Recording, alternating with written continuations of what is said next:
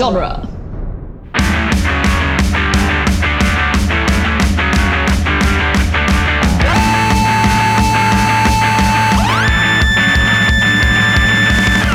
What up, nerds, and welcome to Tales from the Short Box, the once weekly Wednesday podcast where we talk about comic books. My name is Adam Sheehan, and I'm here, as I'm always here, with Sean Petit, Yo. Casey Crawford, Hello. and RJ Vite. Hey yo. As a reminder, I want to remind the listener that this is a spoiler heavy podcast. If you haven't read the books we're going to talk about on the show, we're going to spoil those for you. I'm going to give you timestamps in the episode description so you can skip anything that you might need to skip. Our top story this week is Daredevil, A Touch of Typhoid, by way of the Epic Collection Volume 13, by Ann Nocenti, Fabian Nicieza, John Romita Jr., Ron Lim, Chris Steele, Bob Sharen, Al Williamson, and Jim Sanders III. Wow, it's a lot of people. but I guess when you cover like 30 issues in a, in a trade, you're going to have a lot of names to read. That is So, yeah, true. Hi, everybody. That is that is Hello. that is accurate. Accurate? Accurate. Yes, accurate. You stand by it. Okay. So here we are again talking No. about Daredevil again. Um, for for for the listener, uh, you might notice we didn't have an episode last week. It's because we recorded this entire thing and then one of our audio got corrupt, and We're not going to say we're- who. We're, we're not going to name again. names. It was Casey, guys. Just. Casey She- wasn't Yep. even here. She That's wasn't the other even Casey. I'm not Yeah, supposed no, to I- be here, man. I, I was I was so bad at recording, I wasn't even physically present for it. Yeah. So, He said, "Fuck it, I'm out." Um, but yeah, so so uh, thank you guys for corrupting the audio file so that I can be here today. I was uh, sick as a dog last time, and It's uh, meant I'm to fine be. now. And I I'm got- sick I as a dog this time, birthday. so I Yay. apologize if I sound extra nasally and Jon Benjamin today. Hey, John nothing wrong with being a being a John little Benjamin. Yeah, nothing wrong with being a little bit more Jon Benjamin. Yeah, that's true. I'll just I could use a imagine you little as a can of cream corn or whatever. yeah, yeah, Oh. that works. Wow, of all the of all the roles, I love that you went with that one. That's the one. That's where I go. Love that's what. I went for. Love it so Uh, much. But yeah, no, uh, I I had the flu last time, and then it was my birthday, and Well, happy, Happy Nailed birthday. With thank the flu. you. With the flu, Wait, was your I did birthday? it. It was this past Monday, right? Yes. Man, I'm, it was a good day. I bowled a 300 on your birthday. Oh, you're welcome. Oh, well, congratulations. I knew it was good energy. yep, there you go.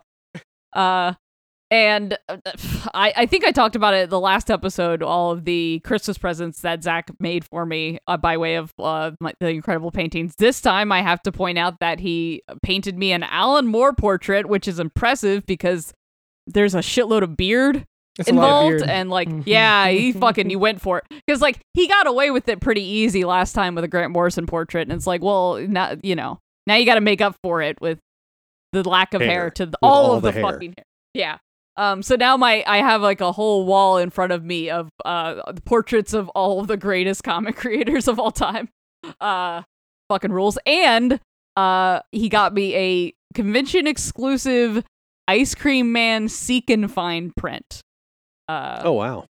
which cool. uh, I do have to point out has the Dick Goblin in it. Of course, So- it has to. Did you did you seek and find everyone? Uh, I I found the ice cream man. I found there's a there's a skeleton of Waldo, which is really good, like a dead Waldo. That's funny. Uh, yeah, the ice cream man's in it. All of the creators are in it. Uh, the Dick Goblin. There's just a lot of really good references to the to the books, which I want to I'm like, I- commission Morazzo to do me just the, the Dick Goblin, but like give him little pants. Like, just, I want to see this guy in pants. Well, d- no, you they, that's not letting the Dick Goblin thrive. You can't you can't put pants on on a free spirit like that. Can't Although I feel like if Dick he got if he got that commission, he would have him with the zipper down and his dick out. absolutely, Especially if you ask for the Dick Goblin, he's like, or be like, or just be like chaps, Yeah, no yeah, yeah. crotch, crotchless chaps. oh, leather daddy Dick yeah, Goblin. Yeah, leather daddy Dick Goblin. I think that's what you would end up with, something like that. Incredible. It's also great because for whatever last holiday, Zach got me a a little plushie of the Cheddar Goblin. uh, Mm, which is mhm. directly next to the ice cream Seek and Find. So it's all synergy. It's all coming together. I thought you would say God. directly related. They're brothers. They're brothers. They are. Yeah. The Dick Cheddar Goblin.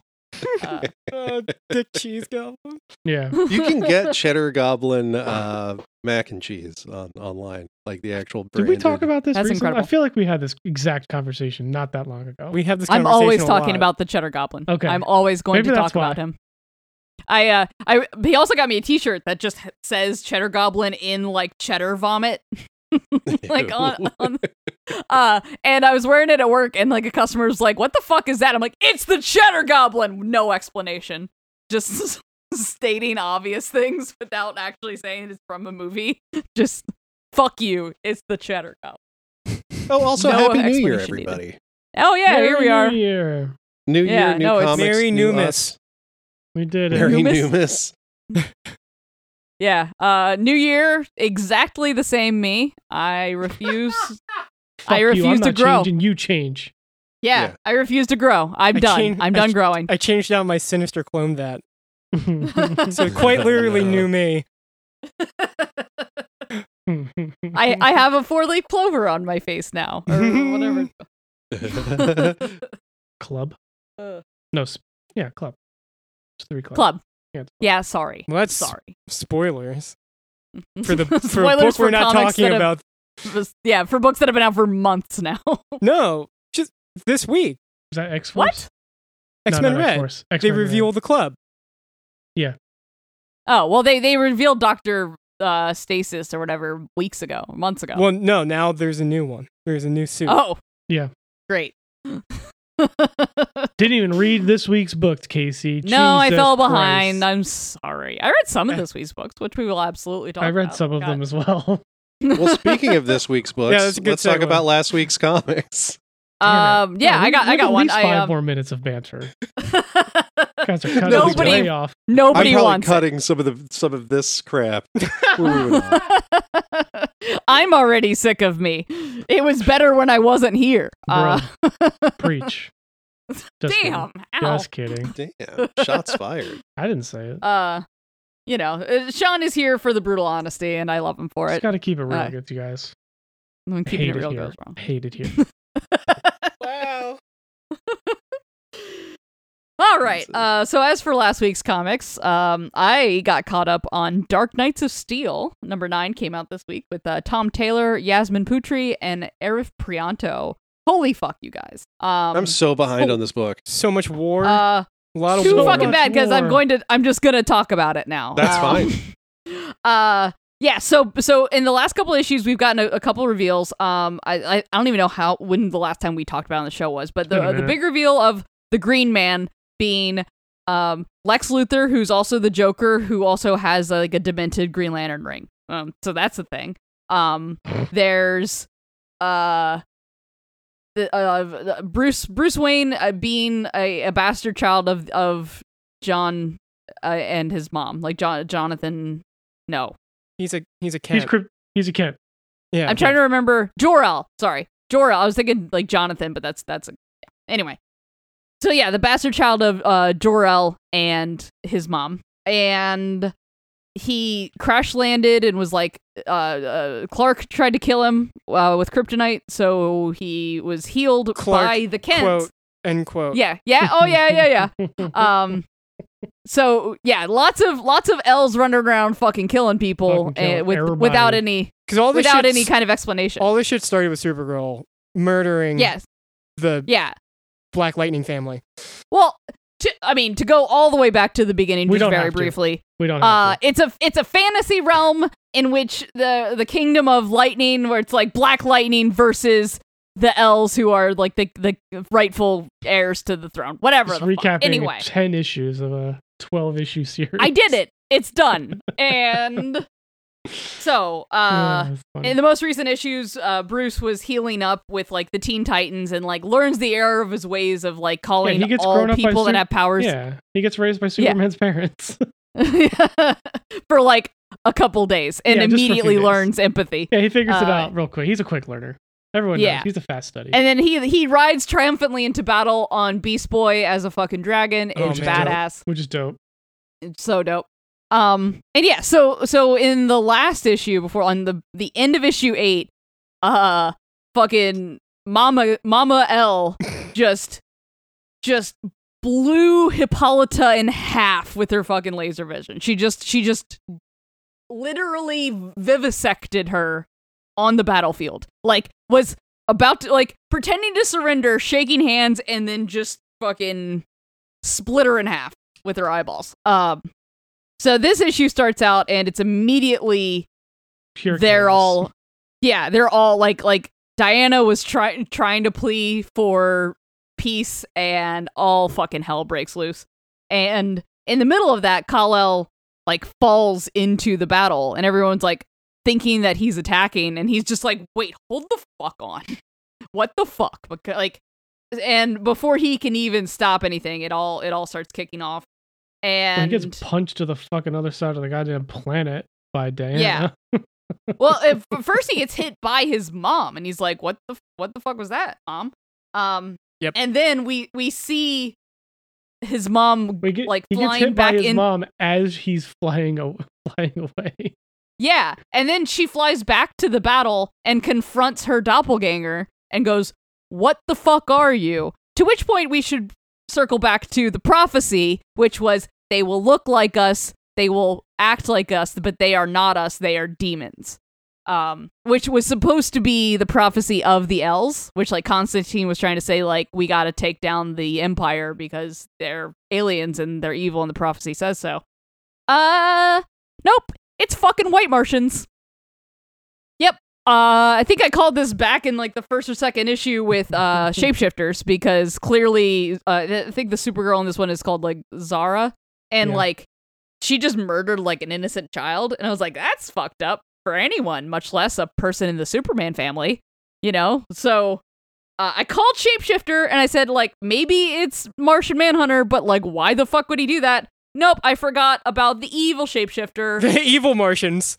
The evil Martians, literally the other ones. The um, the DC twist that they've been doing for alt world things for since forever. Since Mars Yeah. and it's just like, dude, like I've read fucking comic books before. How in the fuck? How in the fuck did I not see that one coming? Like I called shapeshifter, but you know, somehow forgot the That's most the- important piece of that. yeah, the classic White Um, Martian reveal in Morrison's run.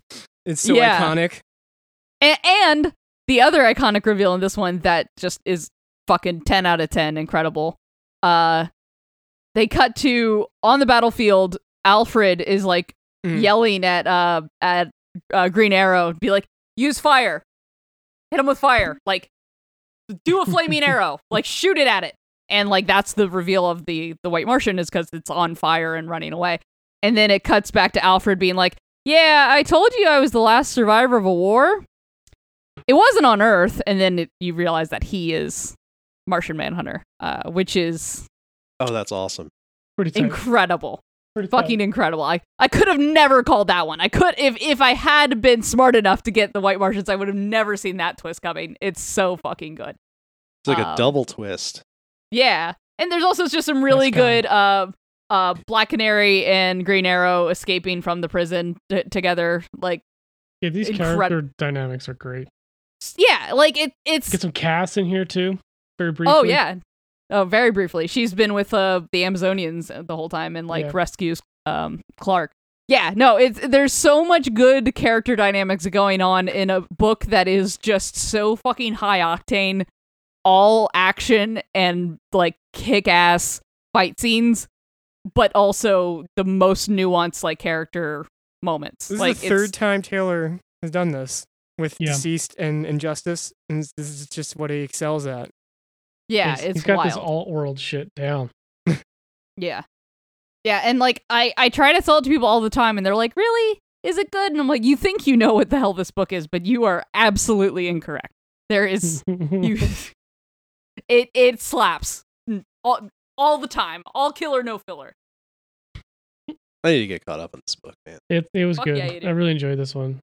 Feel like it's been on break, or maybe I just don't understand time anymore. They took no, they took a bit of a break between like uh 6 and 7 Okay, and uh, they put they put out like two one shots. One was like Tales of, where Yeah, like it was like Muppet Baby, uh, Dark Knights of Steel, and Mhm. then uh, one was like the Gathering Storm, kind of like putting all the chess pieces into place. right. Um, but yeah, so do highly recommend getting caught up if you haven't. There's a, there's a hardcover out of the first half, um, so you It's can at least great. read the first six issues. The art's Yeah, beautiful fucking- too. so fucking gorgeous, ridiculous. That fucking dragon panel is sick. It's so good. I love uh, Beast Boy's reveal in that, where they're Yeah. like, "What? You can just turn into a dog?" It's like, no, I can turn into any animal.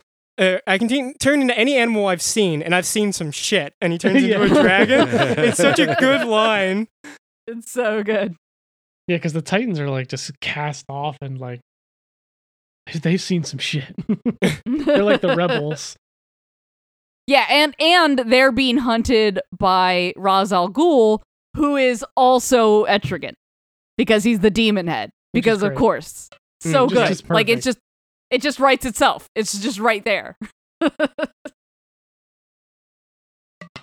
All right. Well, speaking of other Batman, got Batman. One thirty. Or Batman. Beatman. Homeboy gets kn- like the, you've heard the expression "getting knocked into next week." He gets knocked into another reality. Yeah, Chip Zdarsky, Mike Hawthorne, Adriano Di Benedetto, and Tomeu Morey. Uh, yeah. So at the end of last issue, uh, it was the end of the failsafe arc. Uh, he gets uh vaporized. Uh, so everyone, Tim, Nightwing, the Bat family think he's dead, except for Tim. He's like, "Fuck you, he ain't dead." um, and in this issue, Batman wakes up in a like alternate crime. Looks like just an alley, but It's he- Crime Alley. It's, it's Crime, crime, Alley. alley. He, but he wakes up next to and starts Next to some talk- crime. next to some crime, but also uh, a skeleton Jim Gordon who can read his mind. So I don't know if Jim- he's just here or if he's just seeing shit. But this Jim character Gordon, is uh, incredible. Jim Gordon I like fit. that he still has a mustache. I love he still has a mustache and the trench coat, but yeah, he's very clearly Jim Gordon and can read. But his he's mind. also he's he's like a um like Ghost of Christmas Past. it's Jim fucking Gordon. great. who and no one else can see him. He's just there reacting to Bruce's inner monologues It's fucking incredible. and just completely unhinged. Uh, it's the it most just, Zdarsky shit ever. I it just like how And- last issue Bruce falls off of the moon and then Yeah. gets vaporized and wakes up here. It's like dude has had a weird day. So I Yeah, like no, he he- wakes up here and then and then like peak Batman fashion looks at like the dumpster is like I'm not in Kansas anymore. I'm like, yep, that that seems right. I I love that like they do keep also mentioning in this. It's just like um he ha- hasn't recovered from failsafe Yeah, and he he's is- just he immediately like he's going at 20%. he's he, At he is max. fucked up right now, but uh, he can't help himself. 'Cause, Yeah, like, he he's still gotta be immediately sees Batman. Some trouble and jumps in to help, and it's like this Judge Dredd version of fucking This Harvey fucking Dent. punish it's it's Harvey Dent via the Punisher. yeah, Like he he is jacked and looks exactly like Frank cra- Castle and it just fucking keeps talking crazy. about like judgment. Yeah, like he's Yeah. he's yeah, he's Judge he's a Dredd, Judge Dredd. he's Judge Yeah. Dredd. Yeah, But Mm. but he But looks like the Punisher. he Punisher. does look like the Punisher, absolutely. so he gets kind of handled, but he kind of gets rescued. And at the whole time, I like how he's just still. I like this monologue that Zdarsky's done with Batman as he's talking through fighting because I feel like it gives a good insight into like how the character thinks. Because like at one point he's like, "All right, cool, I can handle this room, no problem," and then he looks out the window and fucking Firefly's there. He's like, "Firefly's always been an idiot in any universe because he just lights the fucking building on fire." oh, look at this motherfucker This here to ruin idiot. everything. yeah. Lighting his own teammates on fire like Right. a fucking idiot. so he hobbles back and he gets rescued by this um this young kid who kind of was like passing by helps him out so they kind of get to like a safe house and in between we get this alternate selina who is she is one boss bitch say that Ooh, right I thought it was uh, Cheshire for a minute. for a second yeah She but look- then She looks great though. yeah she seems to be the mob boss in town the big the big mob boss from what i could tell i can't quite we haven't got uh, Oh, yeah, full well, because- details. Well, because like immediately it's like her inter- her character introduction is a dude coming like it's a million dollars. I know I'm a little short, and she's like, "Look, you can skim. I was expecting you to skim. It's the bragging," and then she just fucks him up. Like Yeah. it's so it's he, Mm. clearly she's she has a criminal organization. Yeah, and Uh, she's um yeah. red working with like a red mask or something, so she gets like a yeah, who hit. the fuck is that supposed to be? It's gonna be someone we know for sure. Um, I'm assuming it's gonna be because he's doing like I don't know, experiments in the basement, so maybe like a Hugo Strange type of thing. Maybe I'm not sure. possibly. Yeah, he he's got like a literal like carrier crow that has like a brain implant. Yeah, Like that's got to be some Or kind of maybe clue, like some but I'm like, not smart enough. alternate Tim Drake or some shit. Oh fuck. Maybe Weird. I don't know. We don't get a ton of hints on who he is, but immediately he's like, "Yeah, Bruce Wayne." You know, gets a picture. She gets a picture of Bruce Wayne. Is like, that's weird. Thought he was, but wait, what? Okay, and we kind of move on. Then we kind of get the backstory a little bit, where again Bruce is kind of piecing it all together, um, and he kind of pieces together that Failsafe's compassion that he put into him and overrid at the last episode was him sending into an alternate universe Gotham that had no Batman so he could save it. Yeah. Like Failsafe's compassion is here's a project for you. Mm. like it's, Yep. You I'm not gonna kill you- you. I'm not gonna I'm kill gonna send you. you somewhere. But you're Yeah. gonna go over here and you're gonna I'm gonna send you somewhere where you're needed. Spiritual journey. Yeah. And I just love this panel at the end of him sitting in this sewing himself up, sitting across this furnace from this skeleton Gordon that's very clearly in his brain. Yeah, and also he doesn't actually he doesn't he never directly addresses. no, he's just thinking and Gort and the skeleton talks back to him. Yeah, Which but is like great. at at no point does he go like, "What the fuck are you?" It's just Yeah, he's, just, like, "Oh yeah, no, He just I went thi- with it. Yep, I'm uh, I'm insane, or this this multiverse is insane. Yeah. but I'm It's just like- I'm just gonna roll with those punches. Failsafe Right. hit me very hard immediately after I Yeah. fell off of the moon. So like It's crazy. yeah, sure, the talking skeleton is fine. No I'm his problem. brain is a milkshake right now. He yes ended the Jim Gordon skeleton. He's just like, "Oh, it's fine. Um, I, I- I'm just kind of loving putting this Batman into like different situations. Like, I feel like we haven't really seen Batman like kind of get beat a lot, and so that's kind of interesting. I think Um, also It- this is a fun endpoint to the Tower of Babel esque storyline. right, like- agreed. You, it's a completely different shift, and it's Right. it's Yeah. unique and and interesting. and it's Yeah, and in the same way that like so Zdarsky in the last run was doing a lot of allusions to both like Mark Waid Tower of Babel but also Grant Morrison like Zur-En-Arrh shit yeah. Mhm. and this feels very Return of Bruce Wayne like lost in Oh, time also kind of a pirate you Oh, know like yeah. I'm- you know like Yeah, the that aesthetic that is just great. like yeah, Absolutely. the goofy, zany, like adventure to get back to the reality. And now uh, we're getting yeah, and on the flip side, instead of having like Nightwing and stuff kind of go through it, you have Tim Drake being the one like, fuck you, I was there. He is not okay. We need to help him. It's not going to be like, oh, Bruce will make, because like Dick is like, oh, it's Bruce. He'll figure his way back. And Tim's like, nah, dude. Nah. He need like, you weren't here. My man needs some fucking help. Like, he was getting his ass handed to him. He was losing it a little bit. He, we got to fucking find him. Like, also, uh, so it's cool we get some. Tim's going to be the driving factor from the other side too, because I love a good Tim Drake. uh, Yeah. story. oh yeah. also hats off to Mike Hawthorne who has to take the baton from Jorge Jimenez, which is arguably one of the best artists working today. And I think he's Just- done a great job yeah, so just far. Yeah. the biggest shoes to fill, and the Yeah. book looks good. It I It looks the, fucking great. I think yeah, it looks it's great. it's yeah, I thought The the, last thing- And it fits the- and stuff are really cool. and it fits the gritty vibe of this because like Yeah. Failsafe Yeah. was a lot more like streamlined and sleek because everything was like you know like that that robotics shit that like Bruce always does with like OMAC and like you know Yeah. all that stuff. Um and yeah, so like I think the aesthetic shift fits perfectly. Like Yeah. they Mm-hmm. nailed, you know. yeah, it looks great. But yeah, that's a great point, RJ. I just I was reading it and I was like, man, this art is great, but like Mhm. that's got to be the scariest thing for an artist to follow Right. someone like Jorge because good lord. Just like yeah, who everyone has just been gushing over for like how long he's Right. been doing Batman It- now. It's yeah, it's, it's essentially like this generation Jim Lee. Like you're just fall like how you like doing interiors. Like how do you?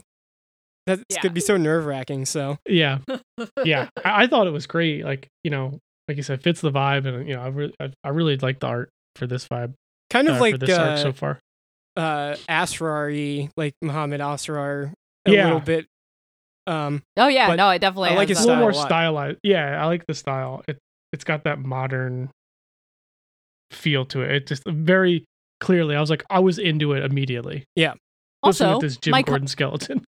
Mike Hawthorne, friend of the shop. Ooh, Uh, Oh, him, really? him and Brian are buddies. Yeah, Oh. uh, I've never met him, but Brian, um, I think Brian met him at least once or twice in person, and now they're they're like internet buddies, like That's pretty dope. close. So that's cool. yeah, shout out to a solid dude doing a doing a great job on a Batman. Yeah, man, loved it. Can't wait for more. Batman. doing a doing a good Batman. well, I don't have a good segue from that, so I'm just going to go Not right Batman. into uh, Scarlet Witch number one by Steve Orlando, Sara Pichelli, Matthew Wilson, and Elisabetta D'Amico. Oh, Talking about just red. gorgeous It's art just though. it's just red magic Batman, Batwoman, Red More or less, yeah. red magic Batwoman. Batwoman is red. Shit. So Batwoman, perfect. This- Magic Batwoman. This book Magic is Batwoman. great. I love This is. Uh, Anyway, I, I love I- the premise of this book. I do too. Yes, I opened it up and I was like, "This is an Adam thing." Immediately, uh, it it is it is the Kate Bishop PI vibe. hmm but with but with, But with magic, magic. like with spells like that's it it's it's the like you got a problem i can solve it right? but yeah, it's Marauders, um, but yeah, Well, plus like Yeah. the the sprinkle of the. Well, we'll just let Adam talk about it. Yeah. So so Yeah. Wanda owns like a uh, she owns and runs an occult bookstore, which is like a dream job for me. Like Of course. anything that that you've any talked about story that involves times. an Right. occult bookstore, I'm in. So like she runs and operates this occult bookstore that has a door to Mhm. anywhere where like anyone who needs help with anything like related to magic can open any door and it will open this door. Also- Guitar well spe- specifically they have to be at their wits end like nowhere left to turn when they when they are in desperate need and need help but have nowhere left to Yes. turn they open a door and it leads there Bring a little bit of that Doctor Who on it too, because that's like the whole premise. Like it's just like, oh, you need someone. Oh, look, Scarlet Witch is here. I, Yeah, I yeah, Here you opened. I opened so many doors just hoping at least a Scarlet Witch. I, it doesn't work. Yeah, yeah. I just Yeah. scared a lot of people. Yeah, Who let you in here? Oh, no, sorry, I thought this was Sorry, I was, look, I was looking for somebody else. You're Not even in my own house, just like random place. Just anytime I see a door, I'm like, well, may- maybe Is this this it? time. no, no. I'm always at my wits end. I don't know why it's not working. so so th- this kind of this kind of go this kind of reads like uh I, I want to say monster of the week, but it's not necessarily. It's like uh magical mystery of the week. yeah, Yeah. mystery of the thing. week for sure. Yeah. Yeah. So this first one is uh Corruptor just takes over this town in somewhere in Italy and is just like controlling people and making people's lives miserable. So she just has to kind of show up and be like, Nah, you're not doing this. It just Yeah, like- turns him to stone. Brainwashed the whole town.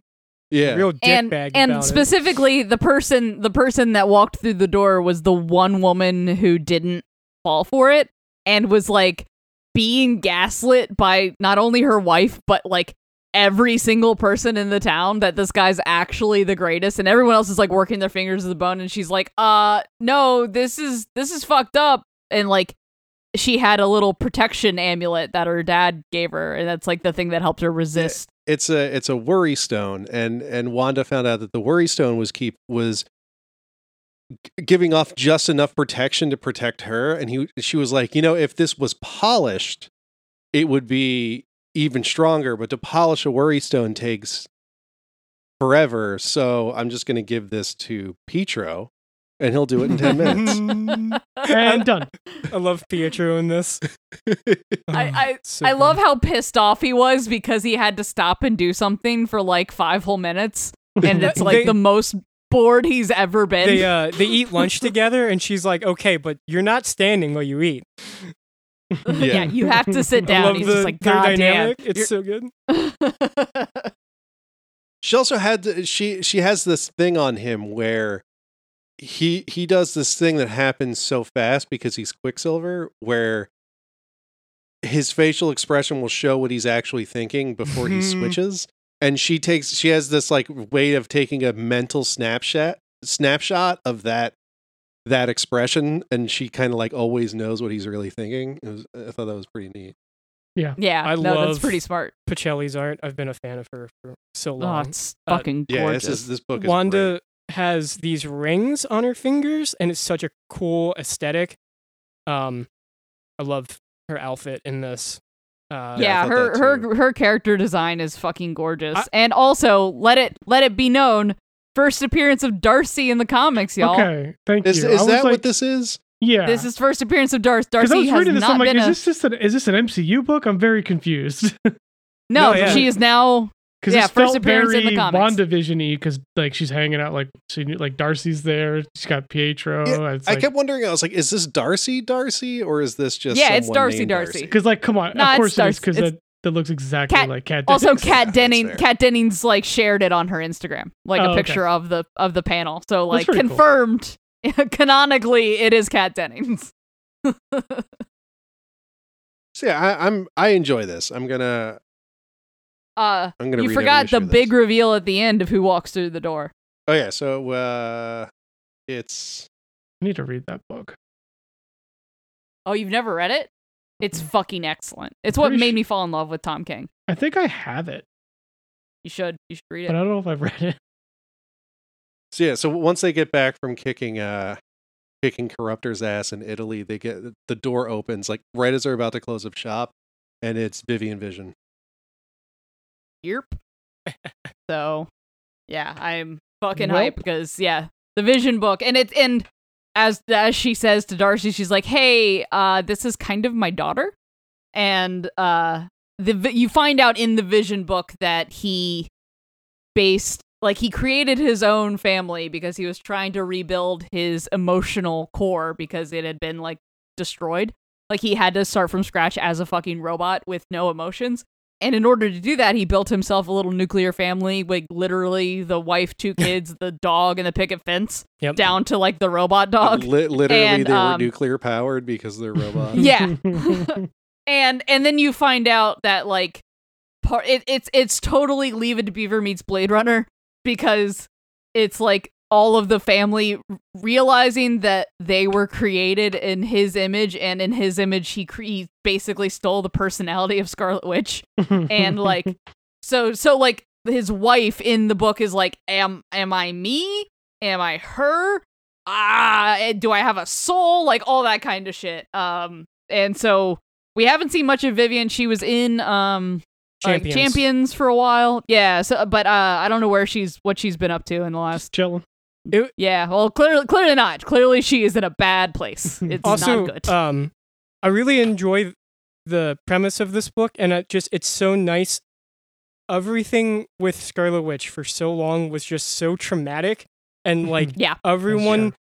didn't like just let her be a person. So like it's so nice to just read someone who cares about the character, just kind of um doing a low key like uh I don't know like baseball. so it, yeah it's just nice to have that. it's it's just it's just her trying to help people Like, it's sometimes not it her Feels like that Kate Bishop Hawkeye type book. It's yeah, got that uh, kind yeah. of, It's like, not. low-level It's not her rebuilding her sanity. It's Right, not yeah, her yeah. atoning for her sins. It's her Yeah. just being like, people need help, and I'm gonna do that. Orlando And isn't it's really treating nice. her as a as a crazy person.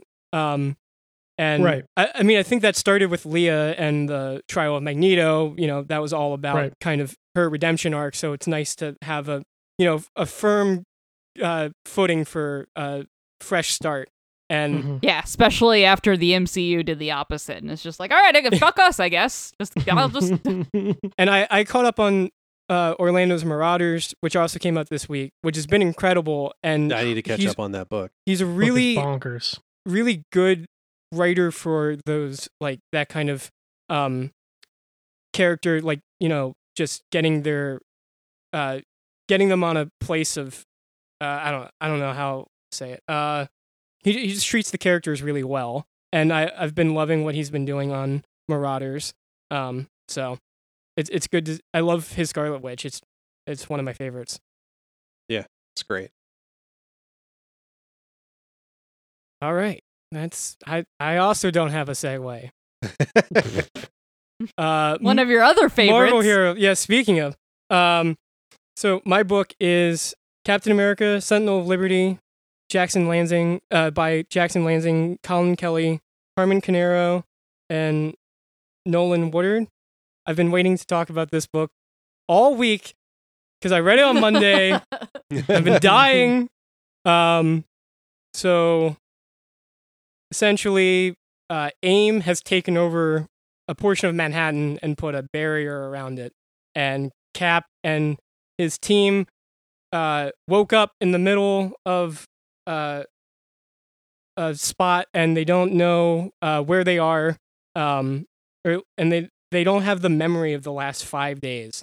Um, we've also learned that, uh, you know, the outer circle is the, like, you know, secret shadow players of the the world. Um, Bucky is now one of them, and uh, so Cap has put a team together to to stop him. And just as they were about to like go on their big mission, they uh, it like time jumps to Cap falling into the middle of nowhere and waking up without his memory.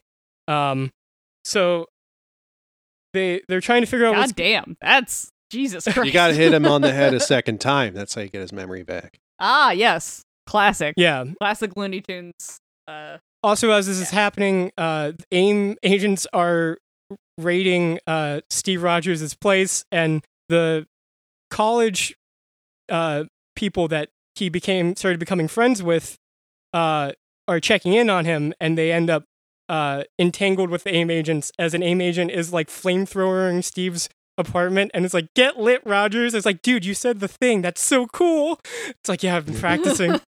it's like um anyway uh so cut back to steve's crew and destroyer is like i don't all the telepaths i know are dead i don't suppose uh you young bucks know someone with some capability via via mysteries of the mind and he's like well i do actually know someone uh and he stares at his girlfriend sharon and she's like what? It's fine. What what's going on? And uh like wait i gotta it's like uh she's like call call her. And it's like right not really a call to make with the phone more like a word i'm supposed to think loudly.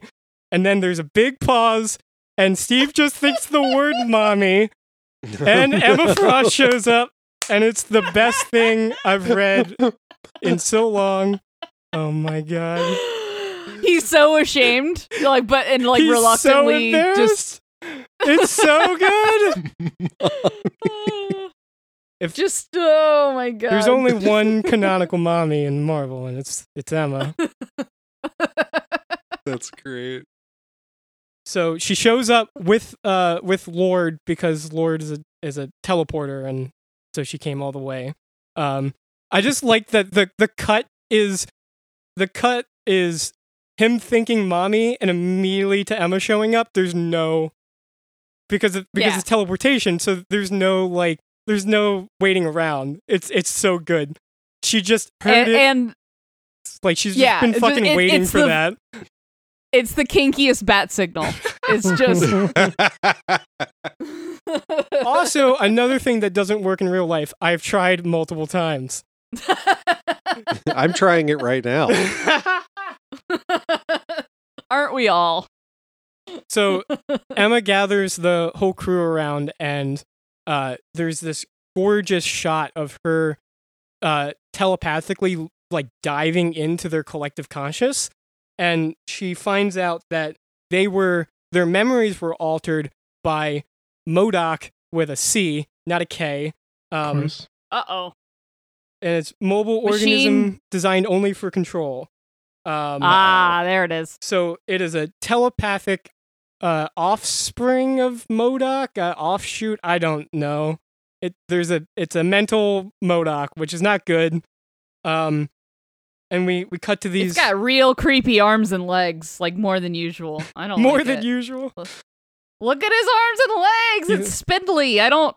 Oh, uh, uh In case you wanted Modoc to be even creepier, then just He's got uh, he's got two sets of arms and one's regular sized for Modoc and. and um, I like how we I like how we've got RJ opening every door thinking he's going to walk into the Scarlet Witch's little bodega, but also saying "mommy" the, the whole Yeah, well, time. you know, I'm just trying to, I'm just trying to see know. what works. just opening doors and Ye- yelling "mommy." you know, you, you lose every shot you don't take. Exactly. Gotta shoot that shot, no matter what it is. yeah. So they find out that their memories were messed with, and um, so now they're gonna they're gonna go, uh, kick Aim's ass, and it ends with uh. Steve is like, this fight doesn't need superheroes; it needs invaders, which is which is cool. New new invaders. Oh shit! Yeah. Cool, cool Oh, name shit. drop. Um, this, I mean, I've talked about this book a bunch now. This arc is just so good. It's such an interesting premise with the outer circle, uh, manipulating history behind the scenes, and now Bucky is part of that. And there was a special. This book kind of went on break, and there was a special that was all from Bucky's perspective as he joined the outer circle and how he is working with Peggy Carter into trying to because the revolution he's the revolution and the revolution's role is to uh start the downfall of the other members of the outer circle so it it's it's cool uh yeah. Yeah. It's it's it's a way more interesting, well thought out, and well put together version of what the MCU tried to do with Hydra. a little bit Like, yeah yeah, it, it's like the it's like the good version of that. i also really enjoy like when a comic book is good and the the arc that it's going on is allowed to be longer than like five issues yeah Yeah, some yeah, really no, good that is really good setup Also, Um, holy fuck this art. We've talked about Carmen Carnero before, but like, holy fuck, dude. Holy sh- like just I'm blown abs. away. that, but also like all of the all of the like psychic battle that they're like they're Yeah. they're like in like a river of blood in this in the astral plane and it's like vivisected by Modoc Yeah. with a C. it's, awesome Yeah. And also Emma's abs, of course. Of course. Shou- shoulder pads for days, girl. Jesus. those weird like finger glove like they're just it's just gloves but it's like just on the fingers that she Hell yeah. wears The Da- opposite of fingerless gloves. Da- daughterman started that i think but Shit rules. is it daredevil time it is top story Time time. for It's Daredevil. time for for the first time so so we're we're back on our kick of uh t- taking a classic run of a book and then taking a more contemporary run of a book and this is our this is our classic run on Daredevil. So this is uh this is the Typhoid Mary story. Yeah, I feel like everyone talks about the Miller run. Um, everyone talks about the the Bendis run, and Brubaker. and I feel like there's, and yeah, and well, we're gonna talk about Ed Brubaker Waid. next week, but um, everyone talks about uh, pretty much every run yeah, I I feel like um, Nocenti definitely falls through the cracks, and it just just in like the big milestones that happen around her run, and I'm sure being a woman it, writing comics in the 80s probably wasn't helping either. Um, but yeah, no, I, I this is the first time I've read this. It's uh, i mean this is the first time we've talked about ann Nocenti, um who Well, was it's technically the second time. But this- we're gonna we're gonna do that a lot uh, we are.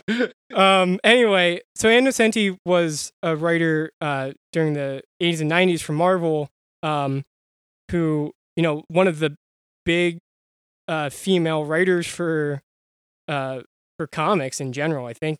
Um, and I, I was talking about last time how uh, she didn't know what a comic book was. She was doing like oil paintings and uh, saw like an ad for Marvel in a newspaper and went and lied about knowing what comic books were and she was really like stricken with the the medium and fell in love with it so she was given a job Um, given the That's incredible. given the last Yeah. three issues of Spider Woman as like her first job, which was a kind of a a job shoved off onto her because the Spider Woman was going to die, and it was the last three issues, and the book was getting canceled. Um, and then uh, she was also a, a giant uh, in the the editing space with you know her and Louise Simonson being two of the biggest editors on the Claremont run, um, helping make that a thing, and wrote uh, the Longshot miniseries, which is one of my favorite miniseries. It is Bugfuck Wild. oh yeah, Um, it's fucking awesome. yeah, and uh, so no, she's she's great. Uh, she's super politically charged, which she got a lot of hate for back then, um, and that is something No. very apparent in this Daredevil run. a woman having opinions about politics and comics Yeah. is controversial. Weird. And then she also I'm glad we're not still there. yeah yeah, Yeah, that well, would suck. Uh, yeah, huh? but she's awesome, and I'm glad that we can finally talk about her on the show a- again. yeah, that ap- shit's- apologies in advance for the deja vu. Like we said at the top, this was this was a lost episode that we're That joke's redoing, only for us. So yeah, I'm not even in on that joke because I wasn't there. That's so we- that's that's what makes it extra weird. anyway, we started with the book. Yeah, I had I had never I had never read any Ann Nocenti, and um, th- this is it's really fun. It's um Yeah, I this is the first time I read it. Also, um, I I like Daredevil. I specifically like John Romita Jr. Daredevil, and this is this is one I haven't seen. yeah. so Uh, I was this is also my favorite John Romita Jr. art that I've The ever art seen. It's is definitely so good. It is. it's so- really dialed in. It's Yeah. so inventive and and creative with its um layouts and the like the designs and everything. It feels we we were talking about it because uh he's a very um niche taste, especially among the podcast. And his current he's work, very polarizing. yeah, his his current Yes. his current work is way different um in some it, ways. it feels very it feels very stagnant and like not as fluid. Yeah. This feels completely kinetic and dynamic. I was- like it is constantly in Yeah. motion, whereas now it doesn't feel like he does. I was feeling like. I, I was saying um whereas like there's like a kind of like a rock and roll like rebelliousness to the like a like a kind of like a verve or soul in it that is different than his work now. Like his work now is very like workmanlike and uh he's just doing what he what he's what he knows he can do and he's been doing for so many years, but this feels really uh inventive. Um but also this run is like the first big Daredevil run off of the Miller stuff. I forget how many issues there is in between, but I think it's just kind of like guest writers and whoever they can fill in until uh, they got a more yeah, permanent. this is this is the this is the spiritual sequel to Frank Miller. It might Yeah. not be the immediate sequel, but it, it it exactly hits the same vibe. Like it's got it's got the exact same cadence to it. Um but with but with uh, a a twist. Like it, it you can definitely feel um Nocenti's own like flavor Yeah. in there that that is that is very unique apart from Frank Miller, but you can feel the like it's still set in that grimy, you know, like it, has the same uh, yeah, aesthetic. I, I talked about how the Hell's Kitchen in this is really fleshed out and really um like really comes alive because of there's things like the the trash strike that is going on and everything and the I love the the world building that she does the way she um writes Hell's Kitchen uh the just the environment feels really interesting and lush Yeah, there, and the there's like a trash strike is a, is plot going on with the piling up of trash. Like it keeps getting worse and worse and Yeah. worse.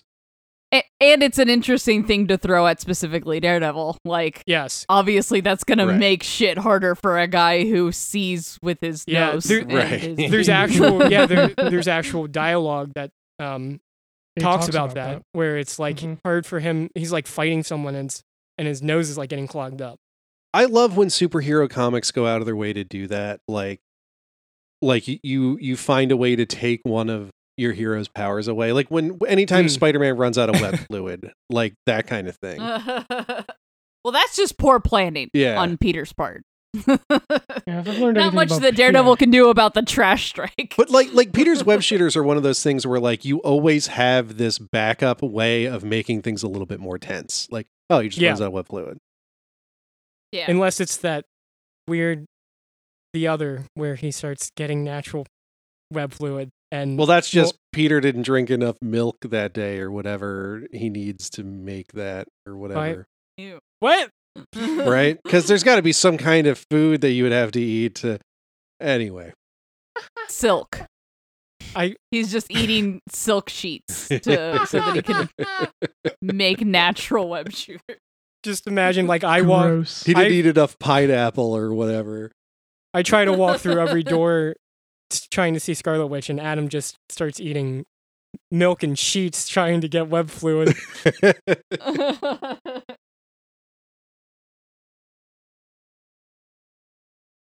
Yeah. There's a lot that happened in this book. We went through it. I know it's hard. yeah. Well, yeah. Let's do it Um, for me this time. Pretend that I wasn't here because I wasn't. 'Cause and I let's talk about the plot.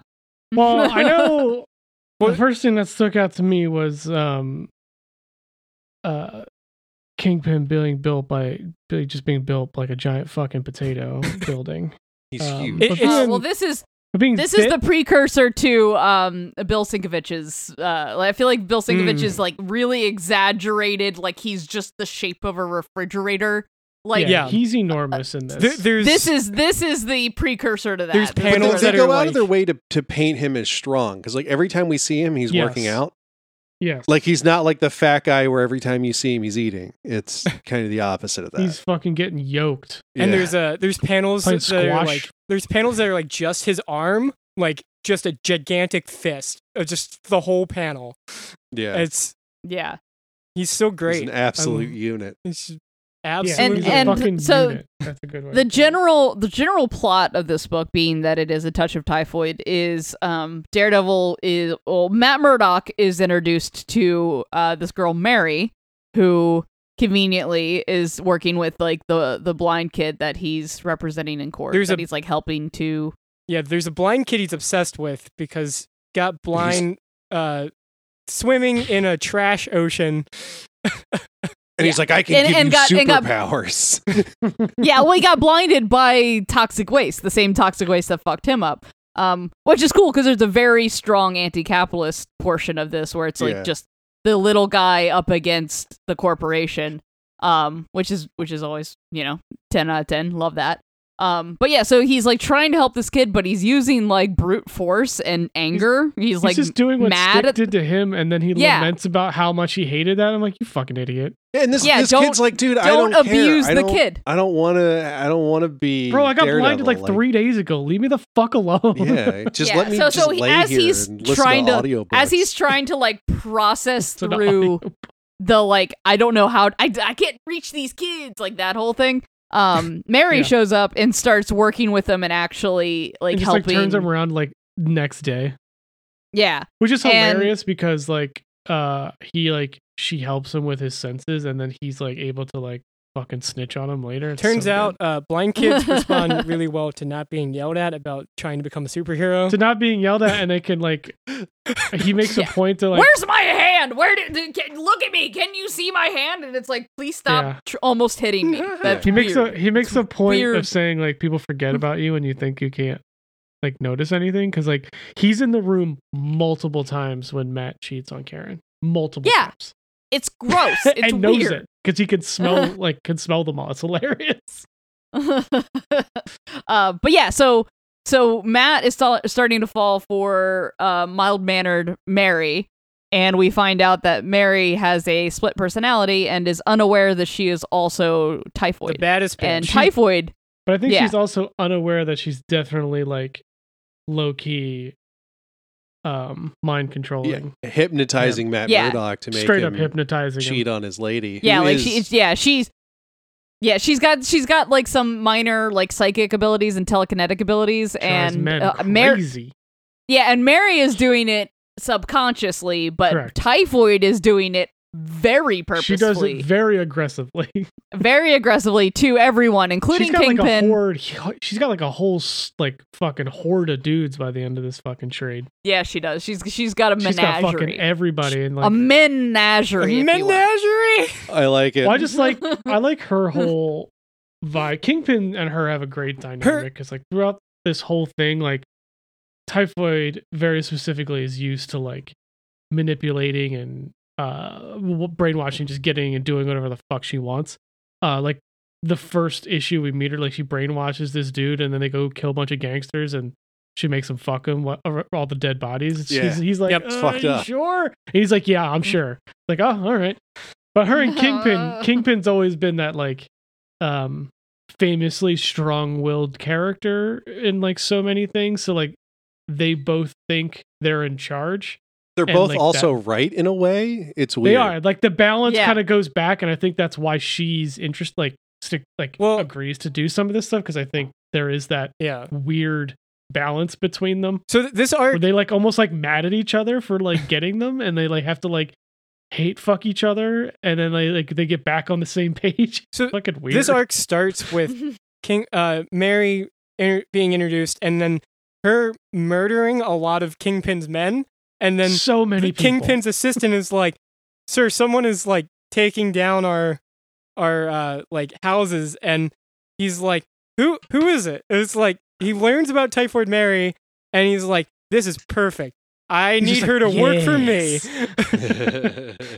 so she is uh hired by Kingpin to seduce Matt Murdock by way of and Daredevil. by yeah by way of Mary, and then to murder to like to beat the shit out of Daredevil by way of typhoid. he wants to break he wants to break Matt and Daredevil mentally. Completely. Yeah, emotionally. Because he's like Well- he's like, I already beat the fuck out of him. That's boring. I want to Yeah, well, this man. Well, at the same time, they- Matt also, it was really- fucking over the Kingpin's organization with these lawsuits about the littering and and, Right. and all of that shit. Yeah, so he And- wants to just break the man. He doesn't like not physically. He wants to just turn him into because I think he wants to like well, because he's already too. he on- well on he made him he made him like lose his practice. He made him homeless. He made him lose all his fucking money. Like and he's and then it's actually really funny that we were reading this when we were because like I think we read it right before Christmas and then there was like it Oh, starts the first at Christmas. issue's the Christmas the first yeah. issue is a Christmas issue, Yep. and it's like and it is. It's like look at this motherfucker. He he's so miserable, and it's just like Matt like bringing presents to all Yeah, he's like just doing the a like nice thing. the needy people, and like they're Yeah. all his like re- like like They're junkies that are now clinic. clean because Yeah, of yeah. him, and like Yeah. homeless like uh, uh, houseless people that are now happy and warm on Christmas Day. and they're just getting it's like, random presents that they don't need, but they're still happy about it, which is great. yeah, and like and Kingpin just being like, oh, i wish I could break him more in a, in a way that actually yeah, sticks. this is the 'cause most. clearly, uh, yeah. this is the most aggressively petty kingpin I've ever seen. oh, He- well, so One of his plans is he wants the highest building in New York. That's Yeah. that's it. Yeah, he just wants the the, pettiest. tallest. He's he just wants the biggest dick building. yeah, he's just Donald Trump in that way. Yeah. Yeah, Uh. just like way better in every other way. yeah, actually, I love actually me, I love smart me some kingpin. in every other way. um i like the characterization of a lot of these characters like because we get a lot of like the uh snarky matt of him just kind of showing off with his powers but i like the dynamic he they create um and all the the with karen that we immediately get a very established relationship between the two of them and then it like kind of ripples out to the other like people in their lives with like slow later on foggy and um the other woman that shit i can't remember Glorianna. Loriana, yeah. Yeah. She like they made all these very complete, unique characters very quickly too. As far as this, I know some of them have established, but for us, it felt like, damn, all right, we're just like right onto this. Hit all these uh, beats with like Karen and Loriana and Typhoid, you know, a Mary. Really, we get right away. I, I like the different layers of character on this. Like you have you have you have Matt and Daredevil and and everyone around them in different kind of layers because you get like his relationship layer, you get his Yeah. professional layer, and then you get like these womanizing layer. the, yeah, there's the the women part of it, and then these there's this like gang of skateboard kids in Hell's Kitchen that like hang out and help out Daredevil. Like Yeah, there's that They're layer like to his it. fucking eyes and ears, yeah. Which Yeah, leads to some got of like the a gang of little issues. rascals. yeah. Yeah. Yeah, because And some of them are, like- cooler issues we saw in here too. Yeah, and like some some of them are like very um like not quite sure if they uh, want to be the good guy or the bad guy. Like the very first Right. issue was a kid being like, "Man, those criminals are so cool. They don't answer to anybody." And Daredevil, like basically Daredevil's like, "I'm fucking watching you, you little shit." And like the kid's like, "Can he read minds? I don't think he can read minds, but he kind of feels like he can read my mind. I'm gonna be I'm gonna be good now." Yeah. God, just like getting caught back up. Yeah, this whole arc, this first arc. Well, like then we kind of get the reveals that, you know, they're going to this court that the kid got blinded in and they're, you know, suing Kingpin's company. But then we find out that Foggy is representing Kingpin Yeah. and Matt is just like such a dick about yeah. It, yeah, I, it's funny because like I haven't read a ton of Daredevil, so I I like was surprised by this dynamic because I'm so used to Same. Foggy and Matt being friends that it was like seeing them as enemies and Matt going Yeah. to him and being like, "Really? This is what you're doing?" Yeah, because Foggy is usually the the centering character for Matt. Because when Matt, because Matt very frequently just goes way too far because he just it no, and Foggy's the only one's like, bro, fucking stop. Like, like Yeah.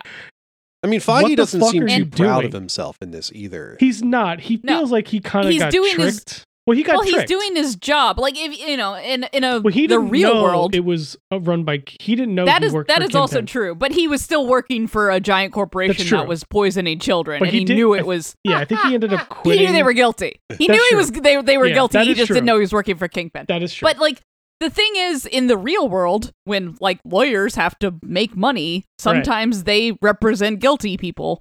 And c- corporations are the ones that can usually pay you a hell of a lot better Yeah. than everyone else. So like I feel like that was a really good like the dude is just doing his job and following the letter of the law and like representing people that need representing regardless of guilt or you know like innocence and like I, they do a good job of being like yeah foggy is like i think it's from his girlfriend's perspective it's like foggy is is so tunnel vision on the job that he doesn't see the big picture and and that's why he fucks up Yeah. in this situation Well, his Well, yeah, and Glorianna Like- gives fucking Matt the business for being Yeah. an well she she's about it. actually Matt's ex, and yeah. we learned that she has evidence that would help Matt and hurt Foggy's case, but she doesn't. Uh, she doesn't use it. Um, yeah, because she doesn't want to hurt foggy even he though she's protecting a corporation for Yeah. and fucking over a blind kid but Well, whatever I think Foggy whatever eventually quits, and they, d- they do lose the case, I believe. oh yeah, Uh, they I think that's how they that definitely arc lose. ends. Yeah. All right, because that kind of sends him over the edge too. Um. God, all this Mary shit, man. He fucking fights and makes out with these two so much. It's What's- hard to keep track. What's really interesting to me is how a guy like Matt Murdock or a guy like Daredevil wouldn't be able to tell that the woman he's fucking is also the woman he's fighting.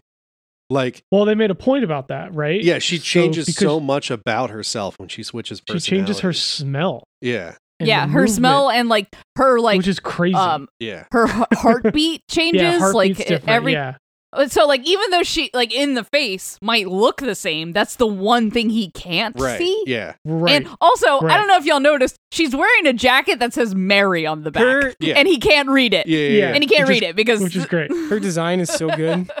Her de- yeah, we talked Yeah. about that. Yeah, her design's yeah her fucking character design rules It is so many. well, good. it, it's it's what he does best. Just so many lines. So we we oh yeah we need to hair. all of the talk. fishnets and all of the All the curls curls. Yeah, exactly. We need to talk about her power set because it's kind of all over the place. So like she has telekinesis, pyrokinesis, and Minor telepathy and I like an believe, or em- like empathetic control.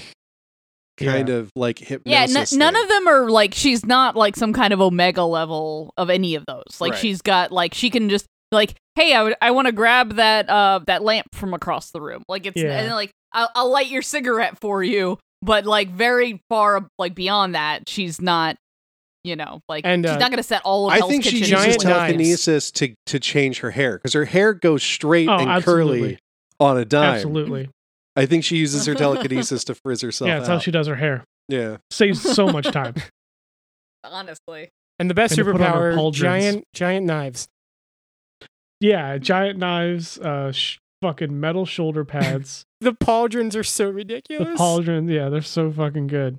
they're just tacked Yeah, just- onto the leather jacket. Like there's they're just there. It's great. It's a great vibe.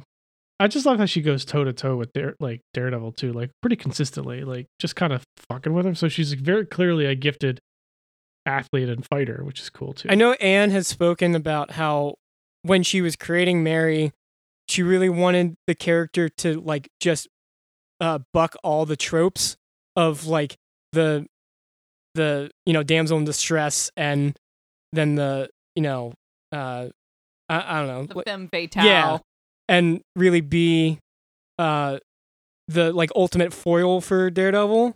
So Yeah, she's like borderline deviant. I mean, we we we talked about last. We talked about you know in the in the in the Lost episode about how the it might not it might not click at first that this is written by a woman until you realize how well all the women characters are written until and it's like oh Yeah. they're all like fully fleshed out characters that have a arc and you know agency and like it's especially Karen Page who fucking rules in this. Yeah. Karen, She's I, I so Yeah. great. we She does. She she kicks some absolute ass. yeah, It's for sure. great. she is like my favorite uh, issue in this in this arc where uh, Matt is like slowly being more and more seduced by Mary, and uh, she's like, "You haven't spent any time with me." And then a, a kid comes up, one of the one of the ro- uh, one of the skateboard gang uh, is like, "I just saw a child get trafficked. I need your help." Uh, and so it's like you need to talk to Daredevil. He's like, "Okay." So he goes to run to be Daredevil and stop the child trafficker, and she's like, "No, I'm coming with you," uh, because she has Yeah, ties. you're not running away from me again, Yeah. you piece of yeah, shit. 'cause she has ties to some really bad folks in the Yeah. underbelly of New York because she used to do like porn and stuff. Um, yeah, and was yeah. Seemed to be captured and trafficked in some way and kept. Well, she was she was a heroin addict, and heroin, and and in that in that world, she she was doing porn and like went to drugs to avoid the the reality that she was in and like all, the, all that shit that was going on. And like, yeah, she kind of like steps back into it just to get an idea of what's going on with. But these, she- yeah, these, she- like, trafficked she kids. goes undercover and is meeting with the um the the bad guys as Daredevil was like outside listening, and then Daredevil busts in and the fight starts, and sh- he's like, "Karen, get down!" And no, she starts throwing throwing shit and throwing. She's like, nah, yeah, she's Rolling fuck hands. great, dude. I I love it so much. Karen is great, and the way Ann writes their relationship is really good. Like it's a really like stable, well written relationship, which is makes it hurt all the more when it starts getting like to- teared away at. Like Which is so unlike uh, Matt Murdock. oh yeah, yeah, never has never fumbled that before, ever. yeah, no. Ugh. Even even with a pheromone inducing supervillain. he, he still finds a way to fuck it up. no, yeah, I compl- yeah, Karen is very strong, and again, like multiple people in Matt's life, uh, multiple women are like, bro, what the fuck are you doing? I will not be treated this way. And uh, one of your the shit out. skateboard kids catches him in the act too, and from that point, The is like, skateboard kids and the blind kid. yeah, like fuck Matt Murdock, you know. Mm-hmm. But no one snitches on him, I don't think. He gets found out on his own though. The blind kid in like the most like in like the worst way too because like eventually mary like throws him off a fucking bridge and he gets attacked by a vacuum cleaner but we can get to that Yeah, that's but he ends up in the hospital and karen obviously goes there but then mary shows up he's like who are you karen's like who the fuck are you he's like um i love him so obviously i knew i had to be here and she's like who the fuck are you and then Matt's and it's like, is this true? It's like, yep. So that's how she finds out. I'm like, that's brutal. Well, we can we can start Awkward. transitioning to talking about the vacuum cleaner. Uh, yeah. know there's that. Mary- there- there's so- the Inferno tie-in.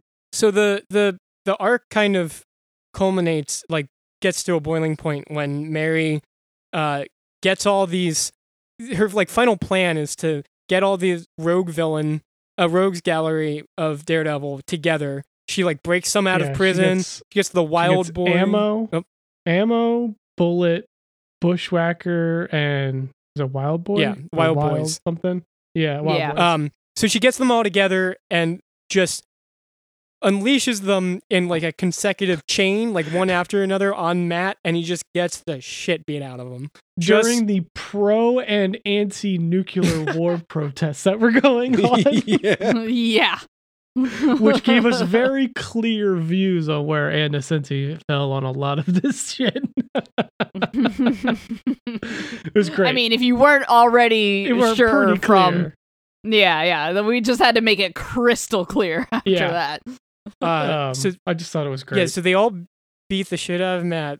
they Um, do. The guy with the gun hand might be my favorite. That was Yeah. very weird I think out by the gun hand.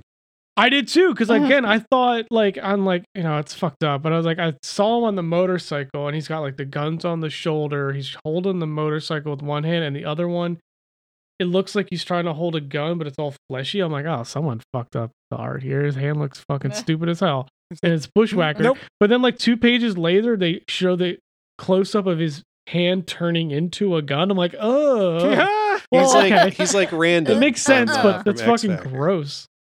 Yeah, it's fucking gross looking, man. Because it's still like the flesh color, so it just looks like he's got holes where he shouldn't. Just Yeah. fucking, I don't like it. I don't like it. Cool does- power, but How does he reload? fucking gross. Yeah, what Yeah, is what does he what does shoot? Does he shoot drink at? milk? What are his munitions made of? Yeah, I don't know. What does he have drink- to eat for that to happen? If you drink milk in Marvel, you get webs or finger bullets. if, you're, if you don't get enough sulfur in your diet, you can't shoot your gun hand. yeah, because it and like the scene before, like the issue before, he's in the hospital when he's getting recruited. He's telling the doctor, "Yeah, sew my my, my gun arm back on." I'm like, what the fuck? Dude, why do you eat so, So many I was nickels? thinking you like a mega- fucking heard me. I was thinking like a Mega Man thing, Mm. but like no, it's actually a Dude- gun arm. Dude, why do you eat so many so much of your pocket change? I just I need bullets, bro. So they just they they just destroy Matt. They beat the they, shit out of him. They just they wreck him, and then Mary is the the end of that chain, and she beats him up and just shoves him off a off a bridge.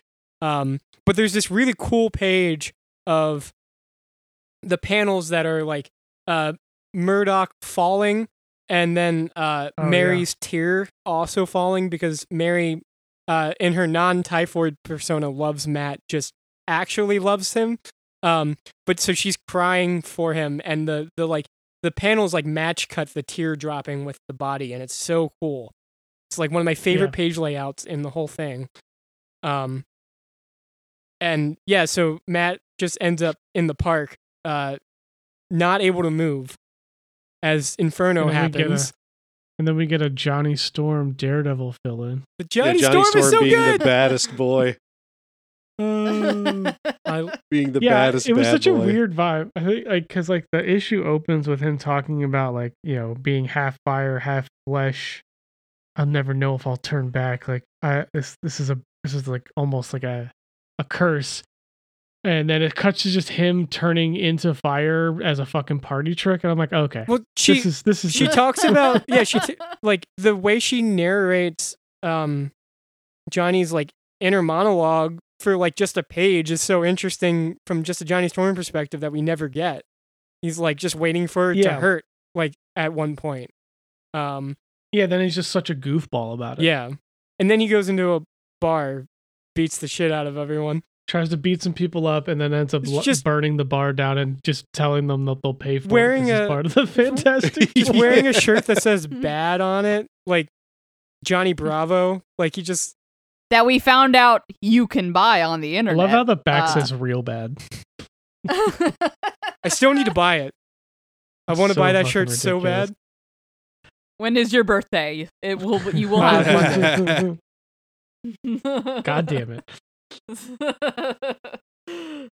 Yeah, then we get to Inferno, which I guess I don't even all of New York just turns into fucking demons. all A everything. lot of just a lot of into Yeah, New York turns into demons. Inferno. demons. Yeah, and they have to fight their fucking way through Demon York. Yeah, there's like Todd McFarlane demons everywhere. Which is apt that we're talking about this while uh, Dark Web is happening. Uh, that we're not supposed to talk about because RJ's mad. it's fine. I am, I am, I am also with him on it, but yeah, and this one he fucking Daredevil goes some crazy. He's just walking through New York, punching demons, fighting this demon dragon alien looking fucking thing. Shit's wild, man. This is definitely And then uh the best JRJR art I've seen. and then Daredevil fights a vacuum cleaner. Well, for like a whole a, a vacuum Yeah. cleaner that makes him have very introspective uh visions. yeah about stick and his life um it's fucking ridiculous. Oh, what but an th- that's when he goes into the coma and uh, yeah Yeah, Mary and um, Karen show up Karen there meet each other. and then they and then he wakes up and immediately has to fight a giant demon because of course Uh-huh. yeah, yeah, yeah. uh-huh. After his, uh, at- yeah, because of course, of course. man that that like those Oh like my f- God. last five issues he is so beaten up Yeah, he's just getting. I His thought he was gonna handed to die like i just and just like finding a way to like trudge forward and like just fight a bunch of demons to save New York, but he's just barely holding there's on. There's a there's a issue that ends with him on the floor and a kid's like hey are you okay he's like no no i'm not it's like all right well yeah, that Yeah. checks out. Um, you can't say I'm surprised. yeah, I don't know. I feel like this uh this is the first uh, this probably sets the precedent where I feel like every Daredevil run is like, "Uh, my guy is dead." Like my guy he gets his ass Yeah. Dude handed like constantly. at, to quote your line from talking about Batman earlier, his brains are milkshake. Like he Yeah. is he is been might beaten be to an overall- absolute fucking pulp. yeah, and overall, like he has way more brain damage than Batman does. Like 100%. hmm. yeah, because I I feel like I feel like he Batman has like oh I'm like the smartest person and the tactician. Daredevil's like I'm gonna stop your fist with my face. Yeah. Yeah. Also, Batman has the have the technology to, to have some sort of CTE protocol with his, his Yeah, his absolutely. outfit. he's got horns yeah. Yeah, but that's probably But- just like a better but- helmet. Like feel like Yeah, I uh, feel like it's- I feel like a he's wearing leather mask. pajamas. Yeah. Yeah, Yeah, he's not even wearing a He's just- helmet. no one he's just wearing fucking when, jammies, when dude. batman gets knocked out uh people uh loot his body when daredevil gets knocked out you're all you get in the inventory is like pocket lint like yeah, nothing he doesn't have anything. You just get some of his Yeah. guilt. Yeah, Yeah. I'm pretty sure he doesn't You even get- have yeah. pockets. you Yeah. maybe maybe a maybe a cool baton but like that's it Yeah, yeah. he's so br- he's the worst superhero to rob. He's so i broke. don't know peter well i guess you get the tech you get the web cartridges Yeah, Peter at least has something going for yeah him. well, it depends too, because like uh, Peter now has all kinds of cool gadgets on him. yeah Yeah. For a minute there, The- he was working for the tier list of the who is Park the worst and shit. He superhero had, to like- rob if you ever like, encountered a them. Been rolling it for A a Knocked suit out on the street. A regular suit, all kinds of cool shit. perfect of Jimmy Olsen shit. Yeah, A suit that was also a suit. yeah. You need that suit to cover your suit. You never know when you're gonna have to go to a business meeting after you've been Spider Manning around all day. Right, yeah. Sometimes you gotta switch over. So the book kind of gets. I get, we could kind of stop here because it gets really weird and really strange from here on out with the Inferno tie-in stuff. Yeah, the Inferno stuff was weird. Like there's that like Um, doctor who's also a car or something. And a cop. and a cop. Yeah, he just starts eating a bunch of people. Normal. and the art gets yeah. really wild. Like there's there's like Daredevil's Yeah. having a real normal one. Yeah, dude. there's some like real Ralph Steadman shit in this. Yeah. And in between all this, there's like some of the there's that one issue that has like uh, what's his name, like the Bengal or whatever. Some real heavy. Oh, there's issues, also there's also like a And, like, two issue crossover with the Punisher where they're just trying to find like the Tylenol killer. Yeah. Yeah, so you get like a little bit of everything. That that freaking Bengal, I think that's his name. Like that one was bru- Yeah, that, one was just a brutal. Vietnam trauma. Oh man, that whole thing was fucking wild. Yeah, so like you got some like heavy stuff telling some like very real trauma stories on top of like this kind of almost zany daredevil adventure, but throughout I feel like it's very grounded in New York, very dare street level daredevil, not like some of the other runs like he goes and does some insane shit. Like like all across the world. This is very like he's just in Hell's Kitchen Daredevil, which I, I always like a very Hell's Kitchen centric Daredevil. I, I feel like that's one of my favorite versions of him. We also get some cool Mephisto action. Um, we're not going to get too into it, but some of the best Doesn't he make out character design Mephisto? for Mephisto I've ever seen. Yeah. Well, it's a few Will they- issues. will they make out? It's, a, it's a, like an issue or so later. He's recovering in a bar and he makes out with Mephisto. And then and then he Perfect. turns into this like giant Todd McFarlane monster. It's fucking dope. Yeah, it's a design that I don't think they've used since. I feel like they should. Yep. Yeah, that's that's fucking wild. Holy shit! It kind of looks like Dormammu. Yeah, a little bit. And yeah, I can't pass yeah, up an opportunity to talk about Mephisto for a second. Yeah, of course not. well, Ann stays on this I book just- for a while, um, and yeah. then her and the Chichester craft Kingpin's version of Born Again, Last Rites or whatever, Mm. which is pretty famous. I just I just love um uh woke king Mephisto, ally ally to the queer community. Woke King the devil. Mephisto. I love it. We stand a woke Satan. Hail Love it. woke Satan. Well, on that note, this was fun. This is this is a this is kind of a deep dive. This is this feels like a bit of a needle drop, where- as far as Daredevil goes. yeah. Um. Yeah, that's the thing is like yeah, everyone talks about Miller and then they just jump forward to like like Bendis or even like fucking Kevin Smith who wrote like 5 issues. It's like why am I hearing more about Kevin Smith when Ann Nocenti wrote for like years? Yeah. and like and created like one of the more iconic Daredevil characters on top of it. Like This And and I will also mention um we're not going to be we, I, I I think I mentioned earlier we're talking about um the Brubaker stuff but next week.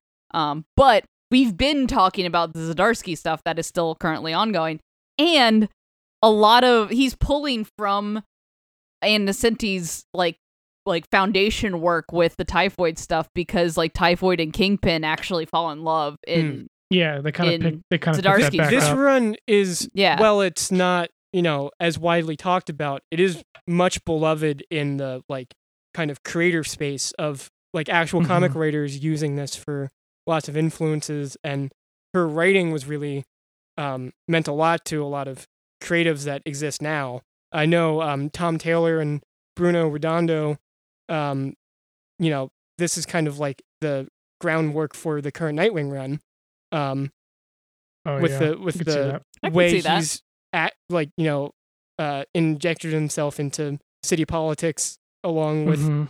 the uh, crime fighting and um Yeah, Nightwing feels very Daredevil right now. That's a great point. yeah uh so I mean, he kind of always has. He has Blockbuster. Come on. That's Exactly. Fair. That's a good point. But- That's a very good but point. But Nocenti also this in Blüdhaven, which is a lot like yeah. Hell's Kitchen. Yeah. but yeah so she's very popular with uh I think people who you know know about the run uh Marvel was really kind of pussyfoot about collecting this run for a long time until Epic Collections came out and that I mean that Yeah, I feel like this is the first time it's been in print in a very Yeah. long time. Um, which is which is a shame, but uh, better late than ever, I So- suppose.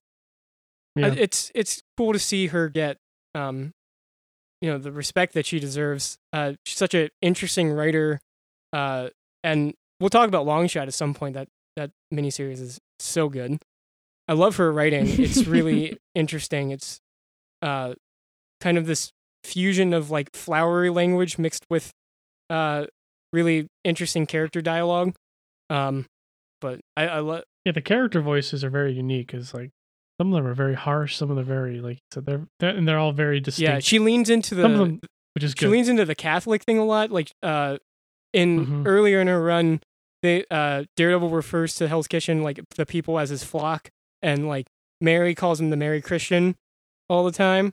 Is like this interesting wordplay she does a lot. Uh, Mary like there's a lot of like typhoid um kind of like flirting with words, like the the bubbles like going one after another, and her kind of like enticing people and like drawing them nearer.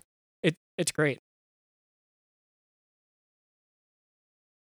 All right, so that's uh, Yeah. that's that. That's that's that's Daredevil. That's a touch of Daredevil. typhoid. Mm. All right. Then we're gonna get to we're gonna get to my shit next week. I'm, I'm Ooh, I'm your pumped, shit. I'm sorry. bro. I'm fight me. Fight Okay. me. All right, well, tune in next week while uh, Casey Fight at my and house, don't you Sean fight here. over who's the bigger Daredevil fan. Love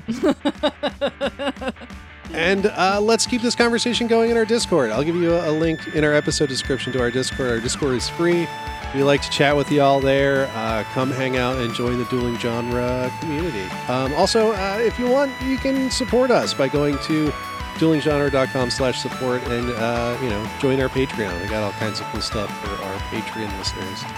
Um, yeah, so for me, for them, this is Tales from the Short Box. Goodbye, everybody.